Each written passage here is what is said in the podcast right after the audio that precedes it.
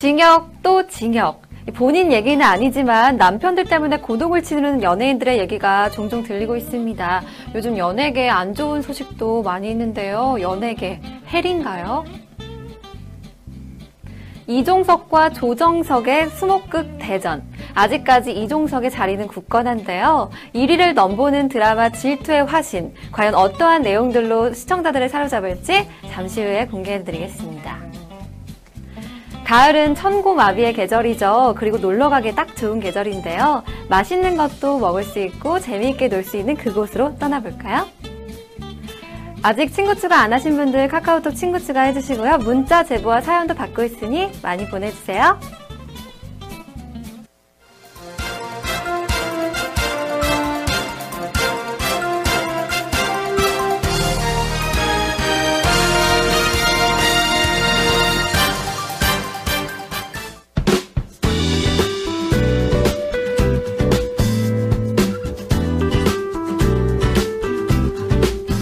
정말 종잡을 수 없는 날씨입니다. 무더위가 지나가더니 추위가 몰려오고 이제는 가을이구나 생각하니 또 낮 동안에는 더위가 몰려왔었죠.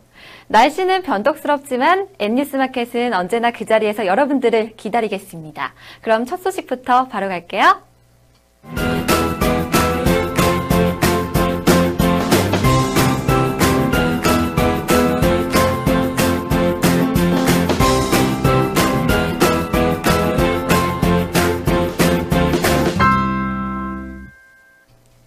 도난당한 뒤 미국에서 확인된 18세기 불화 송광사 오불도가 내년 상반기에 한국으로 돌아온다고 합니다. 관련 소식 김하나 기자입니다. 문화재청과 대한불교조계종은 미국인 로버트 마티엘리 씨가 미국 포틀랜드 박물관에 기탁한 송광사 오불도를 환수하기로 했다고 오늘 밝혔습니다. 이는 지난해 3월 미국 경매에 출품된 도난 불화인 선암사 동악당 재인 대선사 진영을 환수한 이후 두 번째 불교 문화재 반환의 성공 사례입니다. 송광사 오불도는 53불도 중 하나로 1725년 제작됐으며 53불도는 모두 7폭으로 구성돼 있는데요. 이 가운데 오불도 두 폭이 도난되어 현재 다섯 폭만이 남아 있습니다. 오불도 소장자인 마티엘리 씨는 미술가, 교사 등으로 활동했으며 1970년대 초 종로구 안국동 골동품점 서랍장에 있던 이 불화를 발견해 구입했습니다. 이번에 돌아오는 오불도는 불조전 왼쪽 출입문 벽에 있던 그림으로 오른쪽 출입문에 있던 또 다른 오불도는 여전히 행방이 묘연한 상황입니다. 국립문화재연구소는 지난해 오불도가 도난 문화재라는 사실을 확인했고 문화재청은 포틀랜드 박물관과 함께 마티엘리 씨를 설득해 그림을 한국으로 반환하는 데 합의했습니다. 환수에 앞서 포틀랜드 박물관은 오는 3일부터 12월 4일까지 오불도를 특별 전시하고 12월 3일에는 심포지엄을 개최합니다. 문화재청은 형체를 알 수 없을 정도로 구겨져 있었던 송광사 오불도를 구매해 표구까지 마친 마티엘리 씨가 없었다면 이 그림은 사라졌을 수도 있다며 내년 봉안식에 마티엘리 씨 부부를 초청해 공식적으로 감사의 마음을 전할 계획이라고 밝혔습니다. 문화재청은 앞으로도 외국에 소재하는 도난 불교 문화재를 적극적으로 환수하기 위해 조계종과 협력을 더욱 강화할 예정입니다. 오늘 9월 정기국회가 열렸습니다. 개회식에서 정세균 국회의장이 개회사를 했는데요. 이 개회사 내용을 두고 여당 의원들이 반발을 했다고 합니다. 보도에 백상일 기자입니다. 정세균 국회의장이 우병우 청와대 민정수석의 논란에 대해 고위공직자를 대상으로 하는 수사기관 신설을 미뤄서는 안 된다고 말했습니다. 이 같은 발언은 오늘 9월 정기국회 개회식에서 정세균 의장이 개회사를 하면서 시작됐습니다. 정세균 의장은 국회의장은 국민의 목소리를 대변하는 스피커다. 그런 취지에서 쓴소리 좀 하겠다며 우병우 민정수석 관련 논란은 국민 여러분께 참으로 부끄럽고 민망한 일이라면서 국민의 공복인 고위공직자, 특히 청와대 민정수석이라는 자리는 티끌만한 허물도 태산처럼 관리해야 하는 자리다. 또 실질적으로 검찰에 대한 영향력을 크게 행사하는 자리라고 비판했습니다. 이어 그런데 그 당사자가 그 직을 유지한 채 검찰 수사를 받아야 하는 상황을 국민들은 어떻게 이해해야 하나라고 지적했습니다. 여기에 저는 최근 우리 사회 권력자들의 특권, 공직 사회에 아직 남아있는 부정과 부패를 보면서 이제 더 이상 고위 공직자를 대상으로 하는 수사기관의 신설을 미뤄서는 안 된다고 판단했다고 강조했습니다. 정세균 의장은 또 최근 사드 배치 결정과 관련해서는 우리 주도의 북핵 대응이라는 측면에서 동의하기 어려운 부분이 있다며 사드 배치의 불가피성을 떠나서 우리 내부에서의 소통이 전혀 없었고 이로 인한 주변국과의 관계 변화 또한 깊이 고려한 것 같지 않다고 비판했습니다. 여당 의원들이 특히 반발한 것이 바로 사드 관련 발언입니다. 여당 의원들은 정세균 의장의 사과를 요구하며 반발하고 있습니다. 지인의 부인을 성추행한 혐의를 받고 있는 개그맨 이경실 씨의 남편 최모 씨가 항소심에서도 징역형을 선고받았습니다. 보도에 김한나 기자입니다. 서울 서부지법 제1형사부는 오늘 강제추행 혐의로 기소된 최 씨가 형량이 부당하다며 낸 항소를 기각하고 원심과 같은 징역 10개월에 성폭력 치료 프로그램 40시간 이수를 선고했습니다. 재판부는 판결문에서 술자리가 끝날 무렵 피해자의 남편 대신 계산을 했고 차량이 피해자의 집에 도착하자 운전사에게 인근 호텔로 목적지를 바꾸라고 한 점 등을 볼 때 피고인의 사물 변별 능력이나 의사결정 능력이 미약하다고 판단하기 어렵다며 원심의 판단이 파기될 정도로 부당하지 않다고 밝혔습니다. 앞서 최 씨는 지난해 8월 지인과 그의 부인 A씨 등과 술을 마시고 A씨를 자신의 개인 운전사가 모는 차에 태워 집으로 데려다 주는 도중 A씨를 성추행한 혐의로 기소됐습니다. 원심 재판부는 10여 년간 알고 지낸 지인의 배우자를 심야에 달리는 승용차 안에서 추행해 죄질이 무거움에도 수사와 재판 과정에서 피해자를 부도덕한 사람으로 매도하는 등 2차 피해를 가했다고 양형 이유를 설명했습니다. 담배 아무 데서나 피우면 안 된다는 거 잘 알고 계시죠? 앞으로는 한 군데 더 기억하셔야 할 것 같아요. 바로 자연휴양림인데요. 이곳에서 함부로 담배를 피우다간 과태료를 받을 수도 있다고 합니다. 관련 소식 백상일 기자입니다. 이달부터 자연휴양림 내에서 담배를 함부로 피우다가는 과태료를 내야 합니다. 아울러 취사가 허용되지 않은 장소에서 불을 피워 음식을 조리할 경우에도 과태료가 부과됩니다. 산림청은 지정 장소를 제외한 산림휴양 공간에서의 흡연, 취사, 쓰레기 투기를 금지하는 내용을 담은 산림문화 휴양에 관한 법률 개정안이 이달부터 시행됐다고 오늘 밝혔습니다. 적용시설은 자연휴양림, 삼림욕장, 치유의 숲, 숲속 야영장, 산림 레포츠 시설 등이며 해당 지정 장소에서만 흡연, 취사 등을 할 수 있습니다. 이에 따라 자연휴양림 객실뿐만 아니라 산책로, 등산로 등에서도 담배를 피우는 행위가 금지되며 취사 지역 외에서 불을 피워 음식을 조리하거나 산림휴양지에 쓰레기를 함부로 버렸다가는 위반 횟수에 따라 과태료가 부과됩니다. 산림청은 이번 조치로 가족들이 많이 찾는 자연휴양림 등에서의 몰지각한 행위를 차단할 수 있게 됨에 따라 담배 냄새 없는 객실, 보다 깨끗한 산림휴양 공간이 될 수 있을 것으로 기대했습니다. 박종호 산림이용국장은 자연휴양림 등에서 타인에게 피해를 주는 행위가 금지되어 국민들이 쾌적하고 건강한 산림휴양 문화를 누릴 수 있을 것이라며 앞으로 관련 홍보와 계도에 적극 나서겠다라고 말했습니다. 가수 한예진의 남편 허모 씨가 사기 혐의로 징역 8년을 구형받은 사실이 알려져 충격을 주고 있습니다. 김한나 기자가 보도합니다.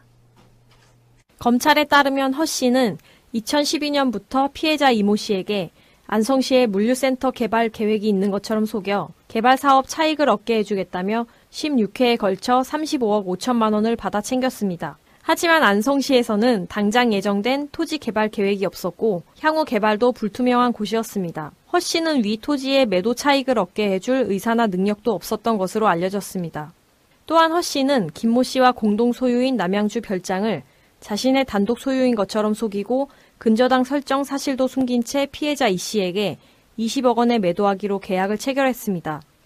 검찰은 이 과정에서 한혜진 역시 남편 허 씨와 함께 피해자 이 씨를 여러 차례 함께 만난 것으로 보고 있습니다. 피해자 이 씨는 한혜진이 유명 가수라서 더욱 신뢰를 보였던 것으로 전해졌습니다.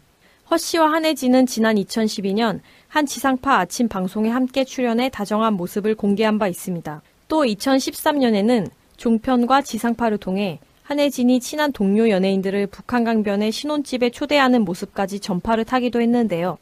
방송에 등장한 이 신혼집이 현재 이 씨에게 양도한 남양주 별장이어서 충격을 더하고 있습니다. 특히 지난해 12월 각종 매체를 통해 이 문제가 한 차례 논란이 된 후 한혜진 측은 언론에 의도적 흠집 내기다. 연예인이라는 이유만으로 피해를 본다는 것이 안타깝다고 말했습니다. 하지만 곧 문제가 된 남양주의 별장을 이 씨에게 양도한 것으로 알려졌고 검찰은 허 씨에게 지난달 4일 징역 8년의 중형을 구형했습니다.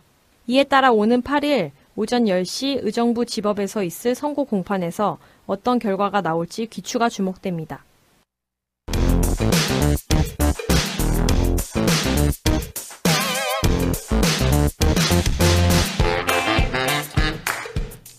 SBS 수목극 질투의 화신의 상승세가 심상치 않습니다.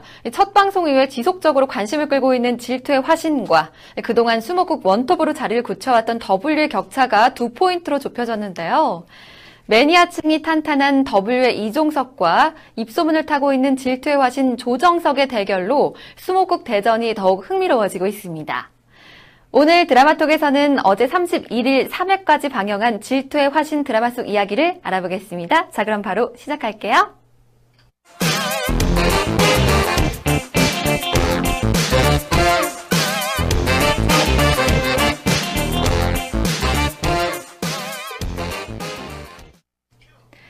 질투의 화신은 질투라곤 몰랐던 마초 기자와 재벌남이 생계형 기상캐스터를 만나 질투로 망가져가는 양다리 로맨스를 그린 작품입니다. 24부작 대하 로맨틱 코미디답게 주요 인물들 위주로 얽히고 설킨 관계만으로도 이 전개가 될 스토리가 정말 기대가 되는데요. 최정화 기자, 질투의 화신 과연 어떤 내용인지 간단히 줄거리 소개 부탁드릴게요. 네, 질투의 화신은 엔젤아이즈 박신우 PD와 로맨스타운 파스타 미스코리아 서숙향 작가가 의기투합한 작품입니다. 첫 회부터 청춘 남녀들의 사랑 질투, 우정과 그들의 삶을 속도감 있게 그려나가며 시청자들의 취향을 제대로 저격하고 있는데요. 방콕 특파원으로 있는 마초 기자 이화신을 만나러 표나리가 태국으로 가면서 4년간 지켜왔던 화신을 향한 나리의 짝사랑에 큰 변화가 찾아옵니다. 바로 양다리 로맨스의 운명을 만나게 되죠. 비행기에서 만난 고정원을 강제 팬으로 만들어버리는 엉뚱함을 보여 재벌 3세의 마음까지 사로잡게 됩니다. 질투에 사로잡힌 화신과 갑자기 다가온 나리로 인해 변화하게 된 정원. 이 두 절친 케미 남자들의 섬세한 감정 변화로 나리의 오랜 짝사랑에도 빛이 들기 시작합니다. 질투의 화신은 바쁘게 돌아가는 방송가의 behind story와 공효진의 날씨 예보, 조정석의 취재 모습 등 생생한 뉴스 현장을 만나볼 수 있습니다. 또 극중에 김락으로 출연하는 이성재의 쌍둥이 빌라인 낙빌라가 주무대로 등장하는데요. 피 한 방울 섞이지 않은 사람들이 한 지붕 아래에서 가족처럼 지냅니다. 락빌라 사람들 간에 연결된 흥미로운 이야기도 놓쳐서는 안 될 관전 포인트죠. 아, 그리고 믿고 보는 콤비 배우 공현진과 조정석의 만남이 벌써부터 예사롭지 않은데요. 최정화 기자, 이 두 배우의 케미 어떻게 하면 좋을까요? 네, 공효진과 조정석은 멜로, 코믹, 애환, 이 모든 장르를 맛깔나게 살릴 수 있는 몇 안 되는 배우에 속합니다. 두 배우는 올라운더 콤비다운 활약으로 질투의 화신을 이끌고 있는데요. 질투의 화신이 제작 단계부터 관심을 모은 이유는 로코 흥행 퀸 공효진과 능청 연기의 달인 조정석의 만남 때문이었습니다. 공효진은 파스타, 최고의 사랑, 주군의 태양, 그리고 프로듀사까지 출연하는 작품마다 특유의 밝고 사랑스러운 캐릭터를 선보여 왔습니다.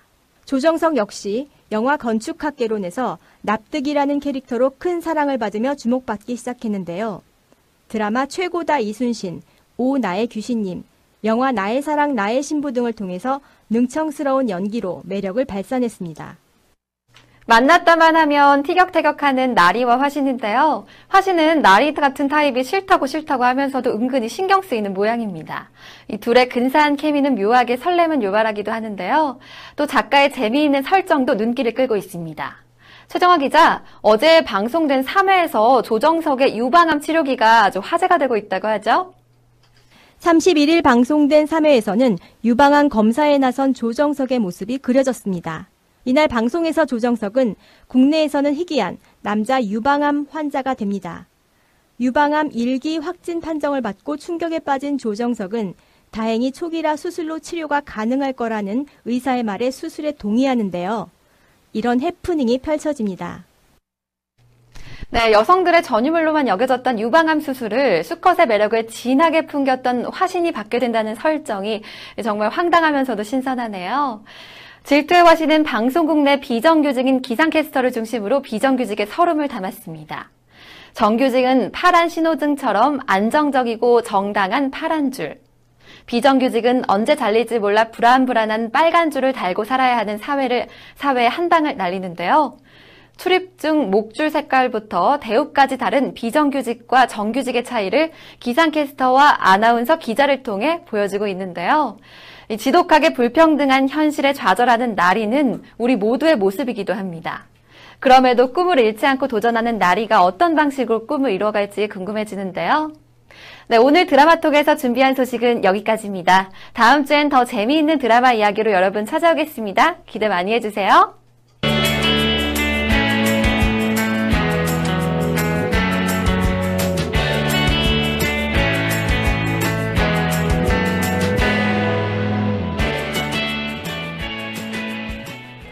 가을이 성큼 다가왔습니다. 시원한 바람이 그동안의 더위를 잊게 해주는데요. 나들이 가기에 딱 좋은 계절이 바로 가을이 아닐까 합니다. 이미 나들이 계획 세우신 분들도 많을 거라고 보는데요. 나들이 계획했다면 빠뜨리지 말, 말아야 할 것이 바로 먹방이죠. 천고마비의 계절이라고도 불리는 가을이니 역시 먹거리 빼먹지 않아야 될 텐데요. 그래서 오늘 톡톡 생활정보에서는 가을 나들이 대표 지역의 먹방 코스 소개해 드리도록 할 텐데요. 백상일 기자, 먼저 소개해 주실 음식 무엇이 있을까요? 네, 오늘 주제가 나들이와 먹방인데요. 어떤 지역에 어떤 먹거리가 우리를 반기고 있는지 말씀드리도록 하겠습니다. 먼저 떠날 곳은 충북 보은입니다. 보은에서 나들이를 한다면 속리산 조각공원, 산채 비빔밥 거리, 속리산 둘레길, 북실마을, 그리고 보은 공설 운동장까지 이어지는 나들이 코스를 추천드리는데요. 네, 나들이 코스에 산채 비빔밥 거리가 있는 걸 보니 보은에서 찾은 먹거리는 비빔밥인가요? 네, 맞습니다. 각종 산채 날물들도 건강한 밥상을 느낄 수 있는 곳인데요. 속리산 자락 앞에 산채 비빔밥 식당이 약 100곳이 모여 그야말로 명물 거리를 이루고 있습니다. 1970년대에는 두세 곳 정도였다고 하는데요. 속리산의 인기가 높아지면서 식당들이 늘어난 겁니다. 이곳에 들렀다면 어느 식당을 가더라도 맛 좋은 산채 비빔밥을 만날 수 있는데요. 속리산 자락에서 나는 산나물을 12가지 이상 한 그릇에 담아주는데 밥과 함께 쓱쓱 비벼 먹다 보면 속리산에 나들이 왔다는 사실을 잊게 될지도 모릅니다. 네, 속리산에서 직접 채취한 나물과 함께 이 밥을 비벼 먹는다고 하니 생각만 해도 건강해지는 느낌인데요. 자, 다음 지역은 어디인가요? 네, 이번에는 경기도 가평으로 한번 가보겠습니다. 가평에 가시면 이화원, 자라섬, 아홉마지기 마을 등을 둘러보는 코스를 추천드리는데요. 이동 중간중간에 다양한 먹거리를 만날 수 있습니다. 그 중에서 닭갈비를 추천드립니다. 닭갈비라면 춘천을 떠올리실 분들이 많을 텐데요. 가평의 닭갈비도 맛이 좋기로 소문이 나 있습니다. 닭갈비를 먹고 난 후 볶아 먹는 밥도 일품입니다. 비빔밥에 이어서 닭갈비라니 없던 입맛도 살아나는 기분입니다. 가평에도 닭갈비가 유명하다니 만약에 가평 가게 되면 꼭 먹어봐야겠습니다. 자, 다음 지역도 기대가 되는데요. 이번에는 어디로 가실 건가요? 네, 이번에는 좀 멀리 가보도록 하겠습니다. 바로 전남 무안인데요. 무안은 낮은 구름과 평지가 대부분인 지역으로 바다와 접해 있어서 다양한 해산물을 만날 수 있는 곳입니다. 특히 무안은 낙지가 유명한데요. 낙지의 유명세에 뒤지지 않는 또 다른 먹거리를 알려드리겠습니다. 바로 맑은 삼계탕입니다. 해산물이 풍부한 지역에서 찾아낸 의외의 먹거리인데요. 닭과 육수를 따로 삶아 마지막에 한 그릇에 담아내는 것이 특징인 삼계탕입니다. 닭을 세 번 삶고 기름기를 제거해 담백한 맛을 느낄 수 있는데요. 엄나무, 대추, 마늘 등 건강 식재료들로 푹 끓여낸 국물과 세 번 삶은 닭고기 만남은 환상적이라고 할 수 있습니다. 참 무안에 가신다면 호담 항공우주전시장, 회산 백년지, 오숭우 미술관, 초이선사 탄생지, 월산 체험 휴양마을, 무안 생태 갯벌센터 등을 둘러보시면 알찬 나들이를 할 수 있습니다. 요새는 닭 요리하면 치킨이 대세잖아요. 과연 이 대세를 이길 수 있는 맛일지 무척 궁금해지는데요. 또 다른 곳으로 이동해 볼까요? 기자님 앞으로 살펴볼 곳 몇 군데가 더 남아 있을까요? 네, 앞으로 살펴볼 곳은 두 군데가 더 남았는데요. 그 두 곳 중 한 곳은 경북 영주입니다. 영주는 사과가 유명한데요. 사과와 함께 또 유명한 것이 있습니다. 바로 콩입니다. 그래서 콩을 이용한 음식을 알려드릴 건데요.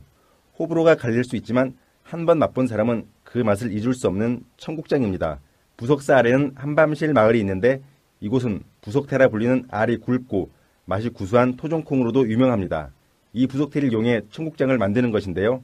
이곳 청국장의 특징은 다른 조미료 대신 김치를 넣어서 끓이는 점입니다. 잘 익은 김치와 어울려 깊은 맛을 느낄 수 있습니다.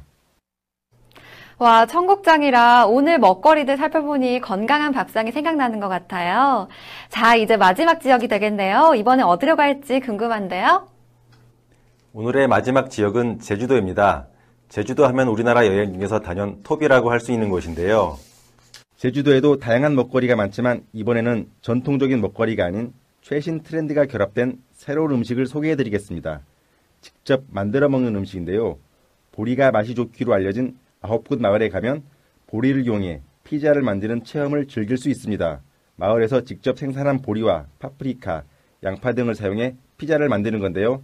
직접 만들어서 먹는 만큼 더 특별하게 다가오는 음식이라고 할 수 있습니다. 제주도에서 직접 만들어 먹는 피자라니 뭔가 어울릴 것 같진 않지만 꼭 한번 체험해보고 싶은 마음이 생기는 것 같습니다. 아무래도 지역이 제주도이기 때문이겠죠? 먹거리 이야기들 듣다 보니 벌써 마칠 시간이 되었는데요. 여러분 꼭 기억해 두셨다가 그 지역 방문하면 한번 가보도록 하시면 좋을 것 같아요. 백상일 기자 얘기 잘 들었습니다.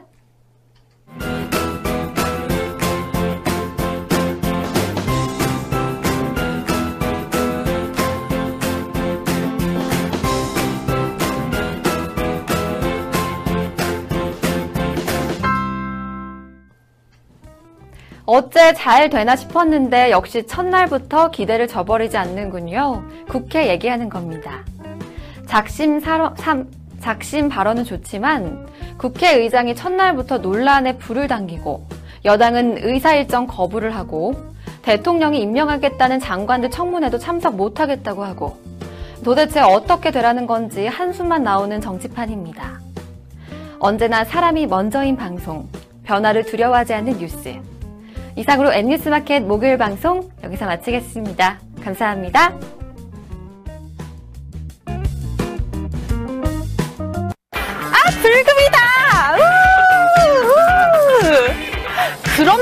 아, 불금이라지만 밖에서만 놀면 재미있나요?